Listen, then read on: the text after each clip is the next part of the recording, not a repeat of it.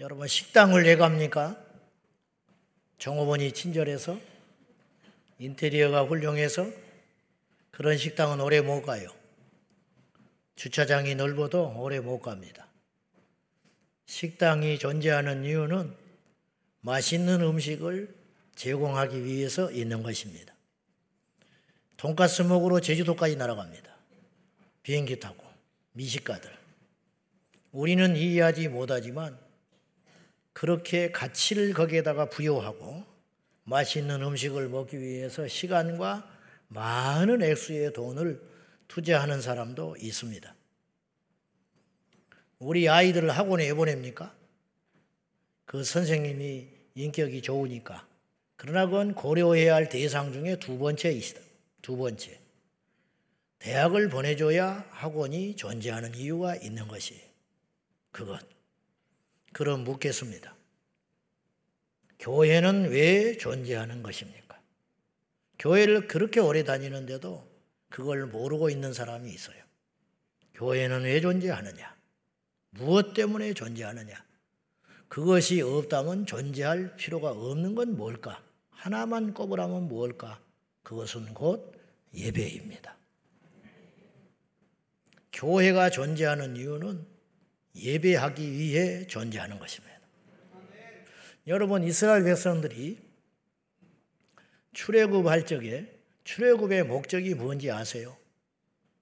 가나안 땅에 들어간 것이 목적인 것처럼 보여요. 그러나 제가 예전에 성경을 읽다가 무릎을 쳤어요. 어떻 보기에는 가나안 땅에 들어가기 위해서 어쩔 수 없이 애굽에서 끌고 나오신 것 같지만은 알고 봤더니 그게 아니었어.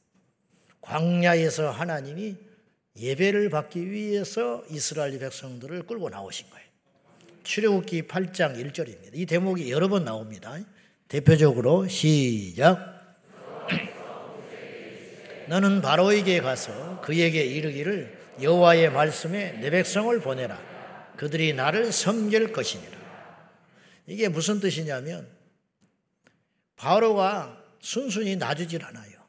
노동력, 경제에 달렸기 때문에 그래서 이제 고생을 하고 재앙이 임하기 시작하니까 마음에도 없이 놔주려고 하는데 또 다시 안 놔주고 그러죠. 일이 반복되는 중에 모세가 내 백성을 보내라.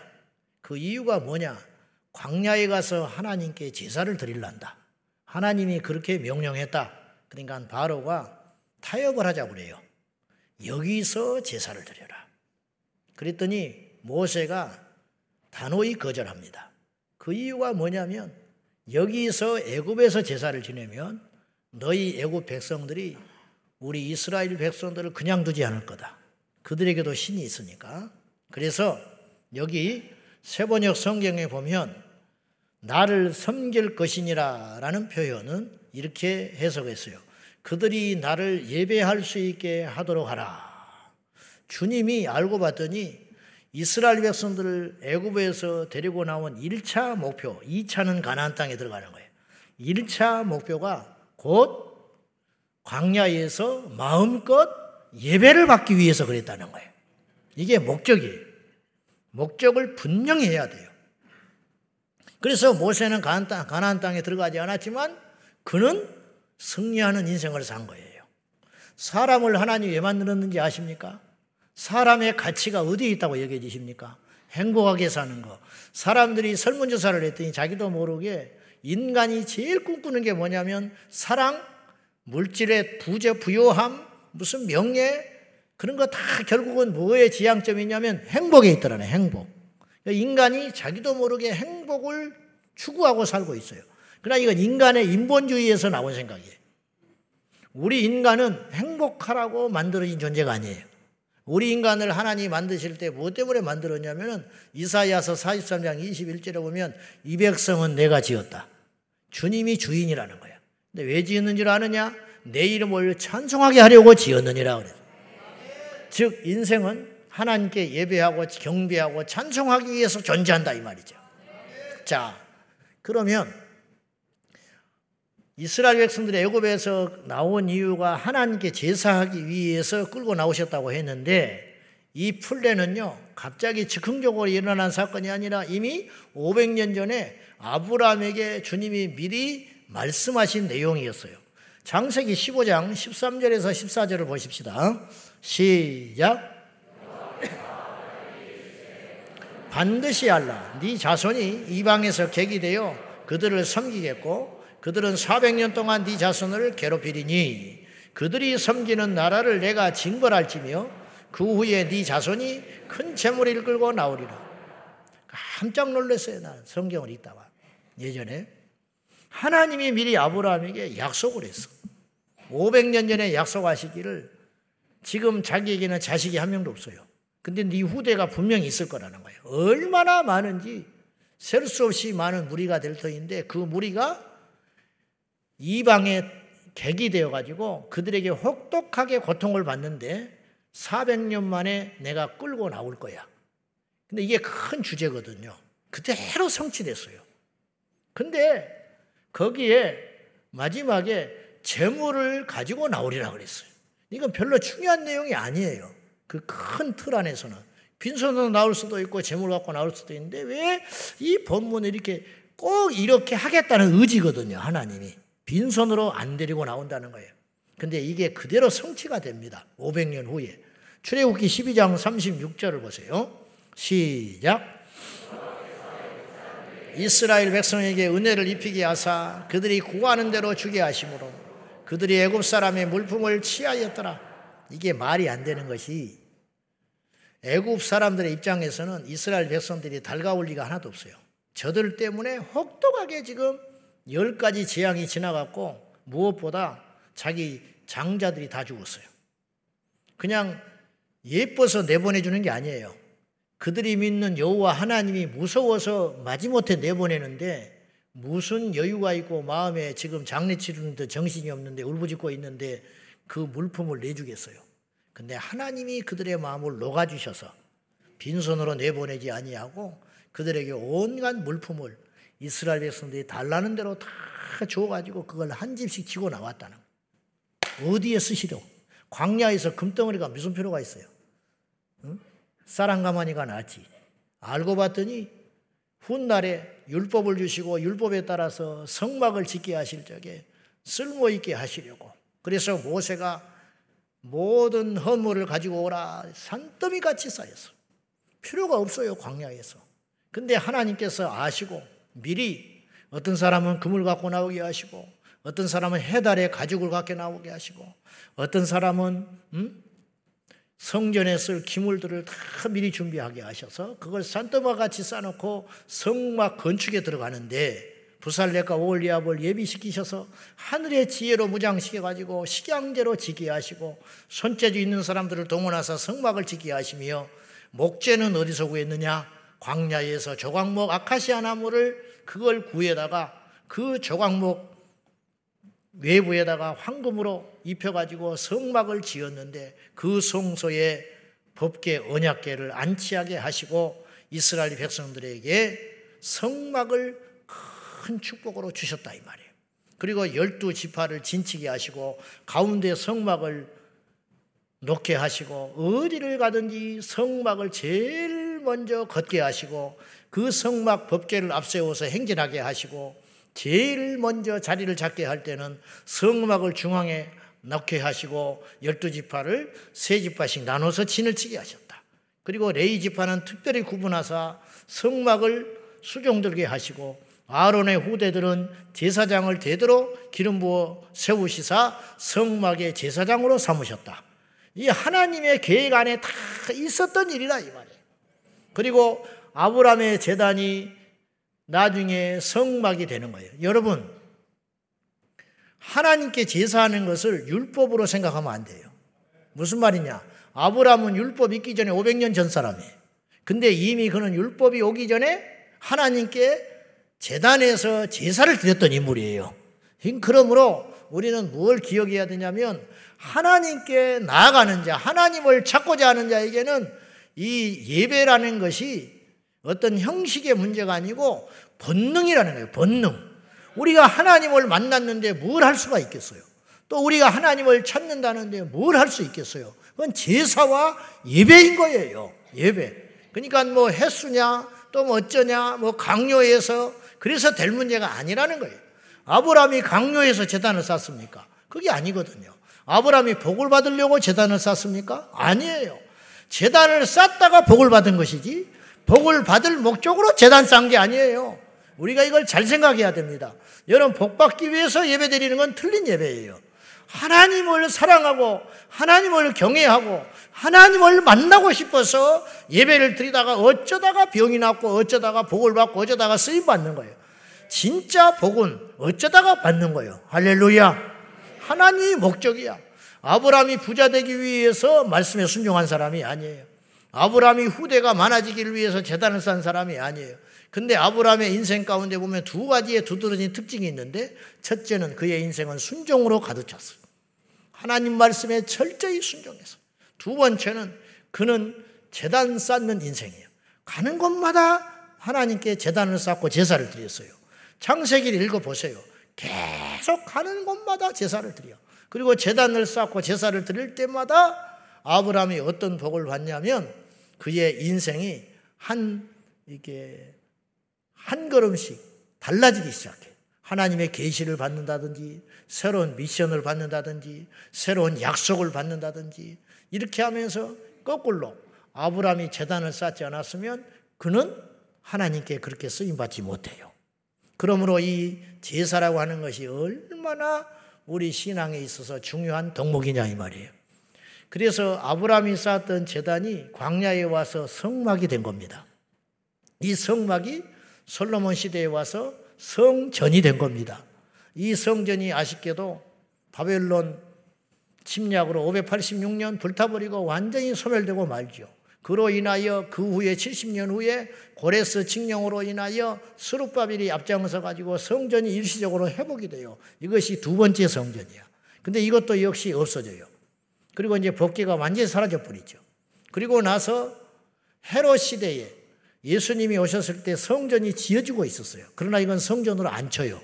규모는 월등하게 큰 성전이었지만은 헤롯이 하나님을 위해 짓는 성전이 아니고 이스라엘 백성들의 마음을 얻기 위해서 지었던 거짓 성전이기 때문에 이건 성전으로 안 치는 거예요. 그리고 이스라엘이 나라를 회복했습니다. 무엇 때문에 회복했을까? 저는 성전 재건을 위해서 회복했다고 생각해요. 이게 하나님의 플랜이에요. 이것이. 그런데 그 구약의 성막은 없어졌지만은 오늘 우리에게 하나님께서 새로운 시대를 맞이하여 예수님의 십자가에 죽어주심으로 우리에게 뭘 주셨느냐? 교회를 주신 거예요. 교회를. 그러니까 뭐 성, 구약의 성전이 오늘날 교회냐? 뭐 이런 소리가 중요한 게 아니고 제가 하는 말은 뭐냐면 신학적인 것보다 더 중요한 건 성경이 더 중요한 것인데 더 중요한 본질적인 문제는 뭐냐면 하나님을 사랑하고 하나님을 최우선 가치로 둔 사람은 그게 그렇게 중요한 문제가 아니라는 거예요. 오늘 본문에서도 역시 예배라는 말이 등장하고 있어요. 그러니까 제사가 예배가 된 거예요. 예수님 시대에. 자, 오늘 본문은 우리가 잘 아는 내용인데 예수님이 사마리아 땅 수가성에 가십니다. 그리고 한 여인을 만났는데 이 여인의 운명이 기구했습니다. 여섯 번째 남자를 만나고 살고 있습니다. 쉽지 않은 일이죠. 얼마나 그의 생애가 순탄치 않았는가를 우리가 대략 짐작할 수 있습니다. 근데 이 여인이 자기 앞에 있는 대화하는 이분이 보통 사람이 아니라는 걸 깨닫게 돼요. 그래서 그 예수님께 이 여인이 일생일대에 궁금했던 중요한 질문을 던지는 거예요. 이 여인은요, 예수님께 물을 게 한가득인 사람입니다. 자기 인생과 비교해 볼 때 자기의 미래에 대하여 엄청나게 많은 걸 물어볼 수 있는 사람이에요. 고난이 많으니까. 근데 많고 많은 질문 중에 이 여인이 제일 먼저 하는 질문이 이것이었어요. 20절 보세요. 다 같이 시작. 당신들의 말은 예배할 곳이 예루살렘에 있다 하다. 이 질문을 왜 하게 되었느냐? 아시는 대로 솔로몬이 죽고 난 다음에 이스라엘이 우리나라처럼 남과 북으로 갈라져 버립니다. 르호보암과 여로보암으로 두 왕이 나타나요. 그래가지고 남쪽의 수도인 예루살렘 거기에 성전이 이미 있었어요. 근데 북쪽에 차지한 르호보암이 자기 백성들이 1년에 세 번씩 절기에 따라서 예루살렘에 꼭 가서 제사를 드려야 되거든요. 그러니까 다른 나라에 가서 제사를 드리다가 마음을 뺏겨버리면 어떻게? 그래서 안 되겠다 싶어서 자기 수도 북이스라엘의 수도인 사마리아 근처 그리심산에다가 성전을 또 지어버려요. 그래서 백성들로 하여금 여기서 제사하도록 해요. 그러니까 성전이 두 개가 돼버린 거예요. 그러면 분명히 하나는 가짜잖아. 그럼 이 사람은 이 여인은 사마리아 수가성 여인이기 때문에 예루살렘에 가서 제사를 못 드리는 거예요. 그래서 그리심산에서 예배를 드려왔어, 지금까지. 근데 이제 정말 궁금한 게 생긴 거야. 분명히 가짜인 것 같을 수도 있다는 거야. 당신들은 예루살렘에서 제사 드리는 게 진짜라고 하는데 나는 여기서 지금까지 예배를 드려왔는데 그러면 나는 지금까지 허송세월하는 거 아니냐? 이 여인의 이 질문이요 굉장히 중요한 것입니다. 왜냐? 이 여자는 어차피 인생은 파란만장하게 고난과 시련 가운데 살았어. 그러나 이 여자에게 하나는 절대로 포기할 수 없는 것이 있었는데 내 인생은 이렇다 할지라도 하나님 앞에 가서는 내가 인정을 받는 자가 되기를 원하는 마음이 있는 거야. 근데 그것의 생명줄이 제사인데 예배인데 내가 이렇게 내 최선을 다해서 예배하는 삶을 살았는데 내 예배가 하나님이 거절하시는 가짜 예배라면 나는 큰일 난 거 아닙니까? 그러니까 요 답을 주시오. 이 배경하에 이 여인은 필사적으로 이 질문을 한 거예요. 이 답을 누구도 내가 못 찾았다 이 말이에요. 당신은 알 것 같으니 답을 주세요. 그렇게 질문을 한 것입니다. 우리가 교회에 와서 제일 먼저 풀어야 할 숙제가 있어요. 그건 뭐냐? 나의 예배는 진정한 예배인가 하는 거예요. 나의 예배가 진정한 예배가 아니라면 지금까지 우리가 숱하게 신앙생활 했고 수고하고 헌신했던 모든 것은 수포로 돌아갑니다. 어떻게 할 거예요? 도대체. 보시라고 이 여인이 정성을 다해서 어쩌면 정성이 보통 사람보다 더 강했을지 몰라. 왜냐? 자기 삶이 만만치 않았기 때문에. 하나님께 어쨌든 용서받고 싶었어. 필사적으로 예배를 드렸지만 그것이 가짜라면 나는 어디로 가냐 이 말이에요. 이거 중요한 질문 아니요? 오늘 이 여인은 본문에서 제사라고 하지 않았어요. 예배라고 해서. 그러니까 제사가 예배가 된 거야. 예수님으로 오심으로 말미암아. 먼저 그러면 제사라는 말이 무슨 뜻인지 한번 한자로 풀어보겠습니다. 제사. 제사 제자인데 제사 제자가 세 단어로 구성되어 있어요. 자, 첫째는 저게 고기 육자인데 고기 육자가 변으로 올라가면 다룰 자처럼 보이게 되는 거예요. 변형이 돼요. 그래서 고기 육자 플러스 그 다음에 또 우자. 근데 이 또 우자는 오른손 우라는 뜻도 있어요. 그 다음에 제일 밑에 변이 있죠. 그것이 보일 시자입니다. 이 보일 시자는 계시하다는 뜻인데 신앙적으로 해석을 하면 보여주고 계시하는 분은 하나님밖에 없어요. 그러니까 하나님이라고 표현할 수가 있게 되는 거예요. 그래서 이 제사 제자를 풀이해 보면 이런 뜻이 되는 거예요. 오른손으로 하나님께 제물을 드린다. 이런 뜻이에요. 제사 제자가. 그러니까 이제 한자 풀이도 정확히 표현한 거예요, 사실은. 자, 제사 사자를 봐요. 이 제사 사자도 두 단어로 구성이 되어 있어요. 아까 그 볼시자 있었죠? 이 보일시자는 하나님이라는 뜻을 갖고 있다고 그랬어요. 오른쪽에 있는 이 변은 뱀사자입니다. 근데 이 뱀사자인데 이 뱀사자는 아이 사자라는 뜻도 갖고 있어요. 그래서 이 제사 사자를 풀이해 보면 다음과 같은 뜻이 되는 거예요. 하나님께 아이를 드린다. 이런 뜻이에요. 그래서 제사라는 말은 살아계신 하나님께 내 손으로 내 아이를 드린다. 그런 뜻이에요. 누가 생각나요? 아브라함. 아브라함이 드리는 제사. 이삭을 번제로 태워 하나님께 드리려고 했던 그 아브라함의 엄중하고도 하나님을 경외함으로 가득 찼던 그 자세가 제사하는 자의 마음이어야 한다는 거예요. 그러면 구약의 제사는 그렇다 치고 예배는 그렇게까지 뭐 심각하게 안 해도 되잖아요. 우리 그렇지 않아도 지금 여기까지 잘 왔잖아요. 그렇게 생각할지 모르겠어요. 예배는 한자로 무슨 뜻인지 아세요? 예배?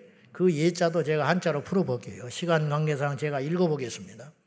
예배라는 말 역시도 벌시자가 있고요. 벌시자, 구피다 곡자, 그 다음에 콩두자인데 이것이 재물두자도 돼요. 그리고 배자라는 말은 절할 배자입니다. 그러니까 무슨 뜻이냐면 풀이해보면 이런 뜻이에요. 하나님께 엎드려 재물을 드리고 경배한다. 이런 뜻이에요. 그러니까 제사라는 말과 예배라는 말이 똑같은 거예요. 한자로. 그러므로 구약의 제사와 우리의 예배를 구분하는 것은 바보 천치와 같은 짓이다 이런 뜻이에요. 이걸 꼭 기억해야 되는데 차이가 있다면 구약은 종의 자세로 드리는 거예요. 그러니까 실수하면 죽었어요. 그러나 예배는 자녀의 권세로 드리는 거예요. 그래서 하나님이 용납하시는 거예요.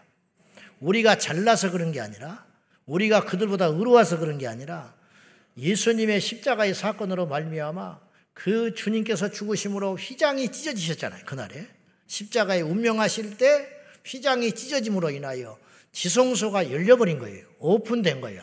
그래서 누구든지 오게 되셨다 이 말이에요.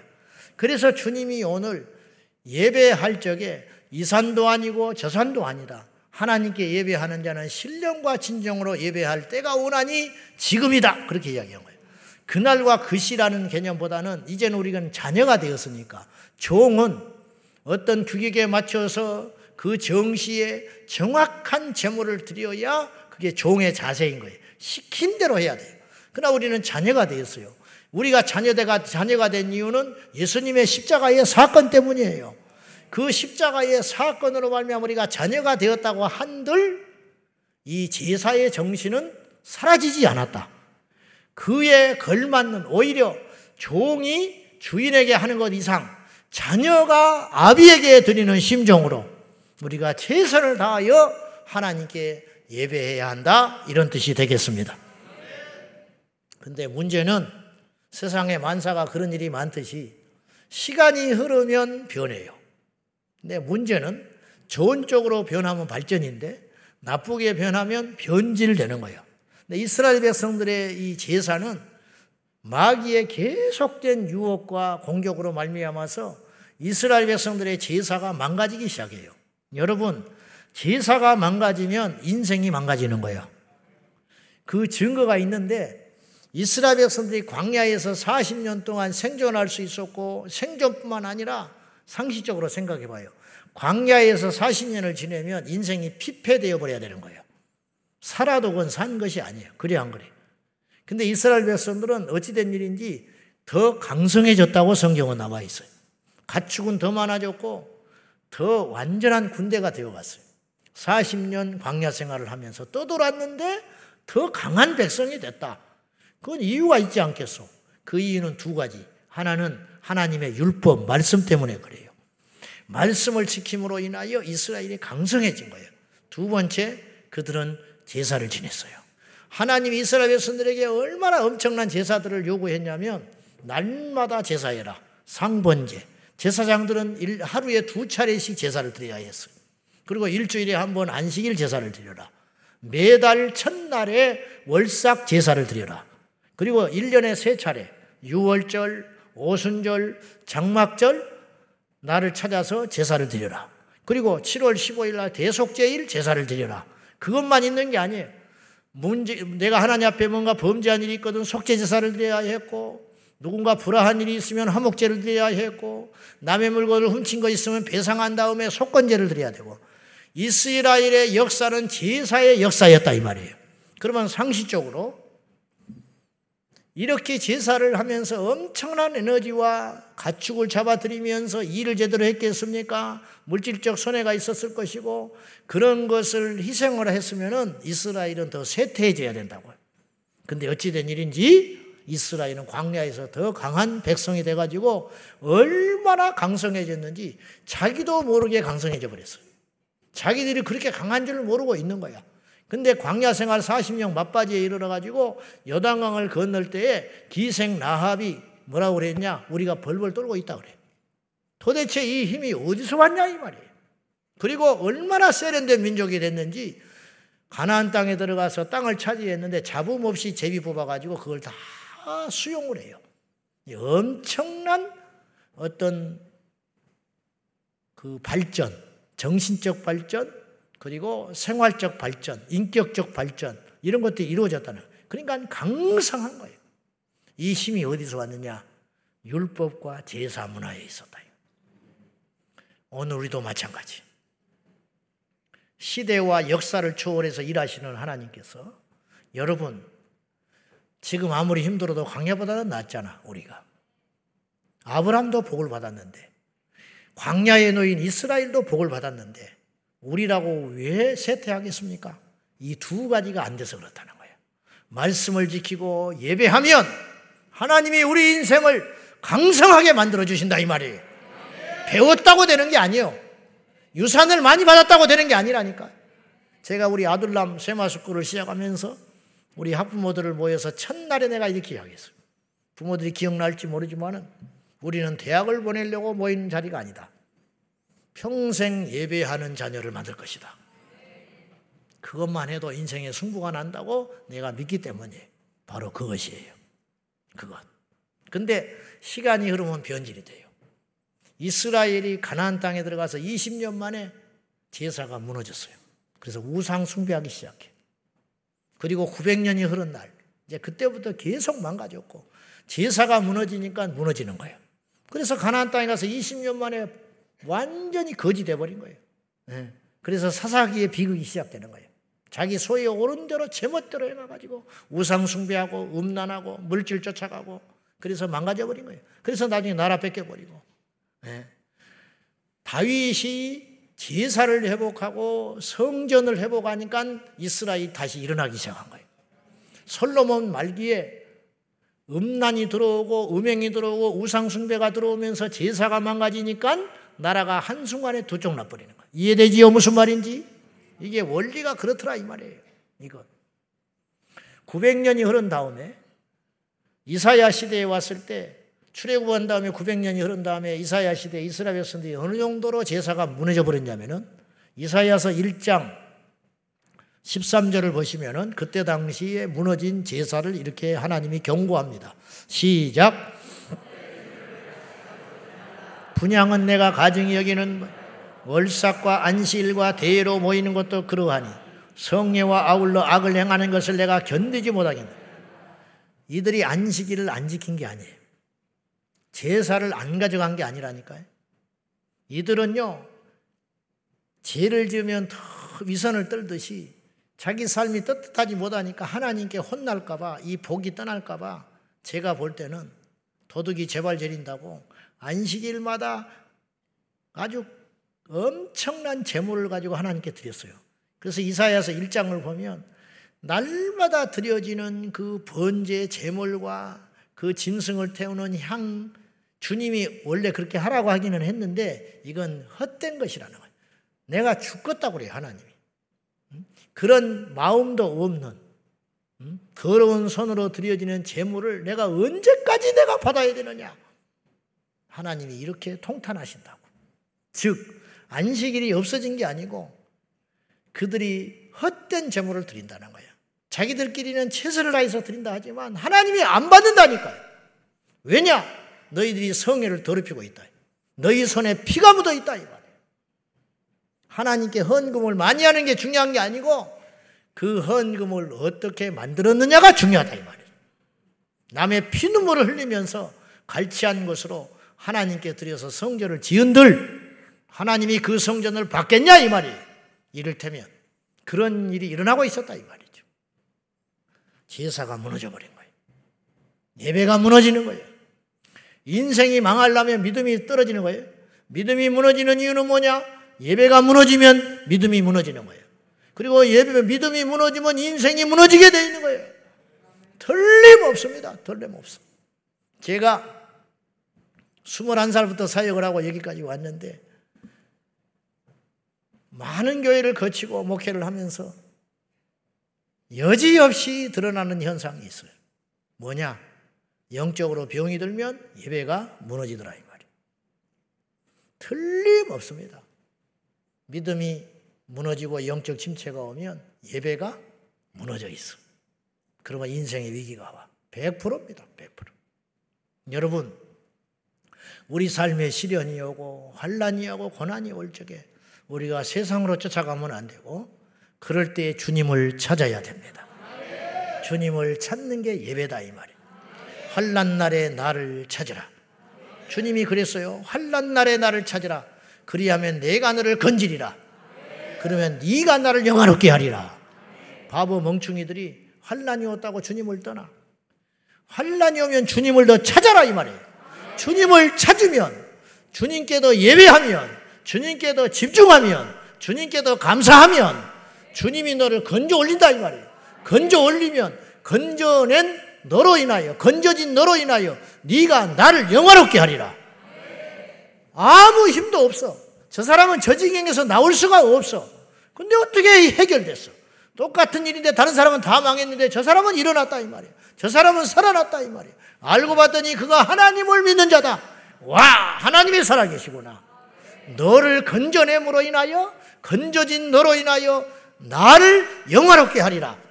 하나님이 그렇게 말씀하시는 거예요. 이 복되고 엄중한 제사가 오늘의 예배가 되었는데 어찌된 일인지 이 예배가 무너지고 있어요, 지금. 지금.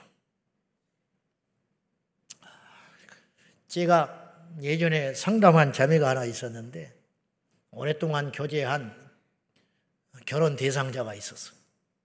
날짜까지 잡았어요. 상견례도 다 끝났어. 근데 자꾸 확신이 안 된다는 거야. 그 남자가 누구였냐면 신학생이었어. 이제 주의 종의 길을 걸어가야 할 이제 다 졸업하고 이제 준비된 사람이었어. 근데 목사님 확신이 안 생겨요. 기도를 더 해라. 그랬더니 둘이서 기도원을 가겠다고 그러더라고. 잘 생각했다. 기도원에 가서 3일 금식을 하고 오겠다는 거예요. 그 확신을 갖고 오겠다는 거예요. 가거라. 근데 3일 동안 기도원에 같이 있면서 실체가 다 드러나 버렸어. 예배를 안 드려. 주의 길을 가겠다는 사람이 예배 시간에 나가버려. 그리고는 돌아왔어요. 그 이야기를 하길래 너는 어떻게 생각하냐? 아니라는 거예요. 정리해라. 네. 날 잡아놓고 정리했어요. 저는 잘했다고 생각해. 여러분, 자기 예배에 실패한 주의 종이 종입니까? 안 되는 거예요. 거듭나지 못한 자야. 가짜야. 도덕적으로 윤리적이고 뭐 어쩌고 모태신앙이고 다 필요 없는 거야. 신학 박사라도 필요 없어. 자기 예배에 무너진 사람은 결코 하나님의 사람일 수 없어요. 근데 오늘날 그런 현상들이 아무런 죄의식 없이 교회 안에서 일어나고 있어요. 허다한 사람들이 그렇게 하니까 넓은 문을 걸어가니까 자기가 넓은 문을 걸어가고 있는지도 몰라. 가짜들이 너무 많으니까 자기가 가짜인지 몰라요. 가짜 무리 가운데 속해가지고. 이게 큰 문제라 이런 말이죠. 물론 영상 예배 말도 안 되는 소리 하지도 마라 그래. 비대면 예배 어디서부터 그런 말이 생겨난 거예요. 마귀가 만들어낸 단어라. 그럼 결혼 생활도 비대면으로 하지. 응? 결혼 생활도 그냥 결혼식만 하고 헤어져. 그리고 살아 그냥 영상으로 보면서 영상 통화나 하면서 응? 예배가 비대면 예배가 있어요? 응? 와서 기도하면 주님이 그러셨어. 응? 건방지게. 제가 간혹 광고하다 이것도 걸리는 거예요. 어, 영상으로 예배하는 분들 뭐그 음? 기호 반대 축제 오시요. 그 말은 무슨 말인지 알아요? 자기 예배 드리고 나서 추가로 영상 예배 드리는 사람한테 하는 이야기에 제가 영상 예배를 드리라 그런 뜻이 아니라고 절대 절대로 그건 알겠지 무슨 말인지요? 현대 그리스도인들이 생각하는 예배의 중요성에 대한 인식은 대단히 심각한 것으로 보고되고 있어요. 미국을 예를 들면 미국의 기독교 여론조사 업체인 Lifeway Research 그 발표에 의하면 미국 성도들한테 질문을 한 거예요. 예배에 대해서. 예배, 미국 성도들의 예배 참석 현황을 물었더니 10명 중에 8명은 날씨가 악천후가 오면 예배에 빠질 수 있다고 답을 했어. 날씨가 안 좋으면 교회 안 갈 수 있다.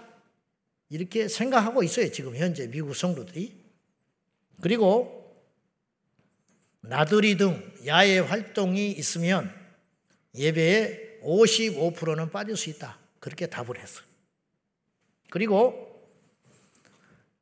직장 생활하면서 모자란 잠을 보충하기 위해서 수면을 보충하기 위해서 주일날 예배를 빠질 수 있다라고 답을 한 사람들이 54%가 나왔어. 잠자는 게 더 중요해. 예배보다. 교회 와서 자기도 하지. 그 다음에 꼭 먹고 알 먹고야. 하나님이 사랑하는 자에게 잠을 준다고 했다고. 그건 그렇게 해석하는 게 아니라니까요. 친구와의 약속을 지키기 위해서는 예배를 빠질 수 있다라고 질문한 사람들이 생각하고 있는 사람들이 미국의 크리스찬들 중에 51%. 심지어는 스포츠 경기를 관람하기 위해서 예배를 빠질 수 있다라고 답을 한 사람이 43%가 나왔어요. 이 조사에서 무엇을 알 수 있냐면은 공적인 외부 요인, 천재 지변 등등 그런 거에 의해서 예배를 어쩔 수 없이 빠질 수밖에 없다라고 답을 한 사람보다 사적인 영역, 자기 취미 생활 등등을 위해서, 자기 개발을 위해서 더 가치 있는 것들을 위해서 예배를 빠질 수 있다고 답을 한 사람들이 훨씬 많았다는 거예요. 그리고 미국 성도들 중에 어떤 경우에도 주일 성수는 해야 된다고 생각하는 사람들은 11%밖에 안 나왔어요. 10명 중에 한 명만 그렇게 생각하는 거예요. 그래서 미국 교회가 무너진 거예요. 교회는 있지만 무너졌어요. 모이지만 무너졌어요. 알겠어요? 그래서 미국은 기독교가가 아닌 거예요. 껍질만 그렇지. 그래서 동성애를 반대를 못했어요. 그래서 사탄교가 등장한 거예요. 한국은 어떠냐? 목회 데이터라고 하는 여론조사 기관에 보니까 대학생들한테 물었어요. 대학생들의 신앙 의식과 생활에 대해서 물었어요. 이게 중요한 게 다음 세대 한국교회를 책임질 자들이기 때문에 이들에게 물었는데 2017년에 조사를 했는데 33%만이 주일 성수를 꼭 해야 된다고 답을 했어요. 이것도 충격적이지만 코로나 3년을 겪고 올해 조사를 똑같이 했는데 뭐라고 답변을 했느냐? 22%만이 그렇다고 답을 했어요. 그 사이에 11%가 더 빠져버린 거라 이 말이죠. 오늘날 현대 그리스도인들이 예배를 얼마나 쉽게 만만하게 생각하고 있는가? 이걸 알 수 있는 데이터가 나온 거라. 비극적인 일입니다. 슬픈 일입니다. 영락교회 55년사 역사를 보면 지금부터 70년 전 6.25 동란이 일어났을 때 주일 예배를 부산에 피난 가서 드리게 됐어요. 그래서 부산 영락교회에서 한경직 목사님이 집례하면서 예배를 드리게 되었는데 영락교회사에 보면 다음과 같은 기록을 남겨놨어요. 북계군의 남침 보도를 들어서 불안한 마음을 금할 길이 없었지만 예배를 드리기 위해서 4천여 명의 교우들이 변함없이 예배당을 가득 채웠다. 전쟁통에서도 예배는 쉬지 않았어. 거꾸로 전쟁과 난리가 났기 때문에 하나님을 찾아야 되는 거라 이 말이에요. 오늘날 우리의 생각과 너무 의식이 달라졌어요. 이게 비극 중에 비극이라는 거예요. 멀쩡한 교회를 놔두고 집에서 예배하는 사람들이 있어요. 무슨 대단한 걸 깨달은 것처럼 무슨 수준 높은 굉장한 사람들인 것처럼 어떤 사람들이 방송에 나오고 유튜브에 나와가지고 본질이 중요하다고 외쳐대면서 현장 예배를 무시하는 듯한 그런 소리들을 가르치고 있습니다. 그런 소리에 미혹되면 안 돼요. 이 예배가 어떻게 돼서 생긴 일인데 예수님이 피 흘려 값주고 대가를 치렀기 때문에 교회가 생겨졌고 교회의 유일한 목적이 어디에 있느냐? 하나님을 예배하기 위함이라는 거예요. 성막이 왜 존재합니까? 내인들 월급 주려고 있습니까? 성막이 왜 존재합니까? 대제사장들 기분 내라고 있는 것입니까? 제사가 드려지지 않는 성막은 필요가 없는 거예요. 어찌 보면 솔로몬 사후에 이 하나님의 성전을 하나님께서 파괴시켜 버린 것 같거든요. 그런데 하나님께서 그렇게 하셔버린 이유가 있어. 이미 제사가 아닌 거야. 제사가 드려지지 않는 거짓 제사가 드려 있는 성전을 뭐하러 하나님이 지켜주겠습니까? 바로 그와 같다라는 거예요. 교회의 본질, 그리스도께서 피로 값주고 이 땅에 세워진 교회의 유일한 존재 목적의 이유는 어디에 있느냐? 예배에 있다. 근데 예배를 안 드리는 교회가 뭐하러 존재? 응? 데코레이션이나 하고 밥이나 먹고 응? 서로 안에 앉아가지고 쎄쎄쎄 하고 있으려면 교회가 있을 필요가 없어요. 사람이 영광을 받으려면 교회가 뭐하러 있어요? 모여서 맨날 회의나 하려면 뭐하러 있냐고. 응? 그것이 아니야. 교회는 예배 때문에 존재한다. 예배할 때 우리 인생이 살아난다는 거야. 예배할 때. 근데 우리 이 땅의 교회들의 예배가 무너지고 있다. 이것이 심각한 문제라는 거예요. 얼마나 많이 무너지고 있는지 몰라요. 집에서 예배를 드려? 건방진 소리 하고 있네. 응? 집에서? 아브라함은 가는 곳마다 예배를 드렸다고 그랬어요, 제가. 제가요, 밖에 집회를 다녀보고 이렇게 해보면은 사역자들이 예배를 제대로 못 드려요. 주차 안내해야지, 안내서 해야지, 강사 뭐 대접해야지, 어쩌고. 딱 한 교회 사역자들이 제대로 예배 드리는 교회 봤어요. 예배 관리자야. 예배 관리는 성령이 하시는 거야. 봉사하느라고 자기 예배를 놓치는 사람. 바보 천치나 하는지. 병원에 근무하는 의사가 다른 사람 병 고치다가 자기 죽는 것과 똑같아. 내가 아파 죽었는데 다른 살리. 내가 살아야 다른 사람도 살리지. 교회 학교 교사들 자기 예배에 실패한 교사들은 교사하지 말라니까. 하지 마. 교회 학교 가서 뒤에 앉아가지고 팔짱이나 끼고 관리하려면 성격지도 안 쳐다보고 애들은 성격지 잡고 있는데 애들은 헌금 드리고 있는데 팔짱이나 끼고 감신하고 있으려면 교사하지 말라고요. 애들이 뭘 보겠어, 그걸. 하지 마라.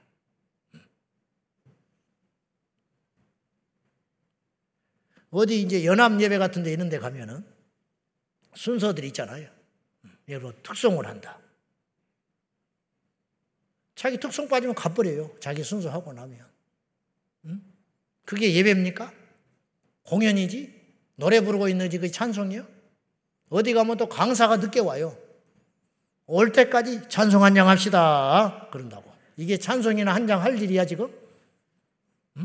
강, 하나님은 오셨는데 강사가 안 왔어. 강사 기다리느라고 예배를 제 시간에 안 드려. 얼마나 바쁘신지는 몰라도 그런 강사는 하면 안 돼요. 오지 마라, 이 말이요.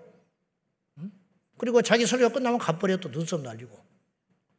남아있는 성도들은 뭐야? 이게 예배입니까? 엉터리 같은 짓을 하고 있는 거야. 구약 같으면 다 죽어버렸어요. 제가 신약의 목회를 하니까 지금 살고 있는 거야. 구약의 제사장이었으면 한 수백 번 죽었을 것 같아. 어디 머리를 흐트러지고 설교를 해? 어디 그런 쓸데없는 소리를 하고 있어? 어디 어젯밤에 식구 부부싸움하고 와서 설교를 하고 있어? 쳐버리는 거예요. 그냥 가버리는 거예요. 우리가 이 예배를 늦어도 하나님이 봐주시고 세상에 죄를 짓고 와서도 와서 앉아 있어도 하나님이 기회를 주시고 하는 이유는 예수님의 십자가 때문에 봐주고 있는 것이지 구약의 제사의 그 정신과는 절대로 오늘 또 변한 것은 없다라는 걸 기억해야 된다는 거예요. 아브라함이 손으로 자기 자식을 들여서 하나님께 올리는 자세로 우리가 하나님께 예배해야 된다 이런 뜻이에요. 우리가 주기철 목사님이 일제 시대에 순교하기 전에 선정님께서 목회하실 적에 한참 설교를 하고 계셨는데 조만식 장로님이 예배 시간에 늦게 들어오신 거예요. 조만식 장로님 민족의 지도자입니다. 독립운동하고 다니는 얼마나 바쁘셨겠습니까? 얼마나 많은 처리할 것이 많았겠소. 근데 예배 시간에 늦게 딱 나타난 거예요. 주목사님이 설교하다가 장로님, 장로님이 예배 시간에 늦어요? 그 자리에 서 계세요. 싸해져 버렸지. 기록에 의하면 장로님은 손 들고 예배 끝날 때까지 그 자리에서 울고 서 있었어. 근데 주목사님은 그렇게 막 함부로 하면 안 된다는 거예요. 왜냐? 주목사님과 조장로님의 관계는 어떤 관계냐면 조장로님이 오산학교 교장일 때 학생이었어요. 마사 문창교에서 목회하는 주기철 목사님을 산정현교회로 모시고 온 분이 조만식 장로님이에요. 근데 그런 장로님한테 그렇게 불허정을 내렸어요. 어째서 이 땅에는 그런 교회가 없냐 이 말이에요. 비극이죠. 우리 소위의 옳은 대로 하나님을 믿고 있는 거예요. 우리 기분이 중요한 게 아니에요. 하나님이 지정한 방법으로 하나님이 지정한 예물을 하나님이 받으실 만하게 드리는 게 제사라는 거예요, 이것이. 왜 제멋대로 제사를 드리냐, 이 말이에요. 바쁘니까, 힘드니까, 기분이 나쁘니까, 내 성이 안 차니까. 이러니까 예배가 능력이 안 나타나는 거야. 하나님께 초점을 맞출 적에 우리 인생에는 기적이 일어나고 하나님의 보호하심이 임하기 시작하고 기적이 일어나기 시작한다 이런 뜻이에요. 이걸 명심하고 아직도 철이 없어서 예배를 짐으로 생각하는 성으로 여러분 예배는 복입니다. 그걸 꼭 기억하고 예배 인생을 회복하여 피조물인 인간이 가장 할 수 있는 가장 소중한 것이 예배라는 걸 꼭 기억하고 그 어떤 것과도 이 예배의 가치를 바꾸지 않는 지혜로운 성도들이 꼭 되시기를 예수님의 이름으로 축원합니다. 하나님이 지금 그런 자를 찾습니다. 오늘 주님이 그랬잖아요. 신령과 진정으로 예배하는 자를 찾느니라. 왜 찾으실까? 쓰시려고. 왜 찾으시나? 하나님께서 함께 하시려고. 그런 하나님이 찾으시는 진정한 예배자가 우리 모두가 되기를 축원합니다. 기도하십시다. 하나님 아버지, 아브라함이 아무것도 없었습니다. 그러나 그는 가는 곳마다 재단을 쌓습니다. 다윗은 목동이었으나 광야 10년을 헤매고 다니면서도 그는 쫓겨다니면서도 끊임없이 하나님께 재단을 쌓습니다. 엘리야가 재단을 수축할 적에 하늘에서 불이 내렸습니다. 초대교회 성도들이 모여서 하나님께 찬송하며 기도할 적에 옥토가 열렸습니다. 주여 오늘도 우리가 예배할 때 기적이 일어날 줄로 믿습니다. 진정한 예배를 드릴 적에 하늘의 문이 열리고 우리의 삶에 놀라운 역사가 일어날 줄 아오니 이 놀라운 축복을 받은 우리들 이 예배의 평생의 승리자가 되게 하여 주옵소서. 예배 인생 되게 하여 주옵소서. 예수님의 이름으로 기도하옵나이다. 아멘.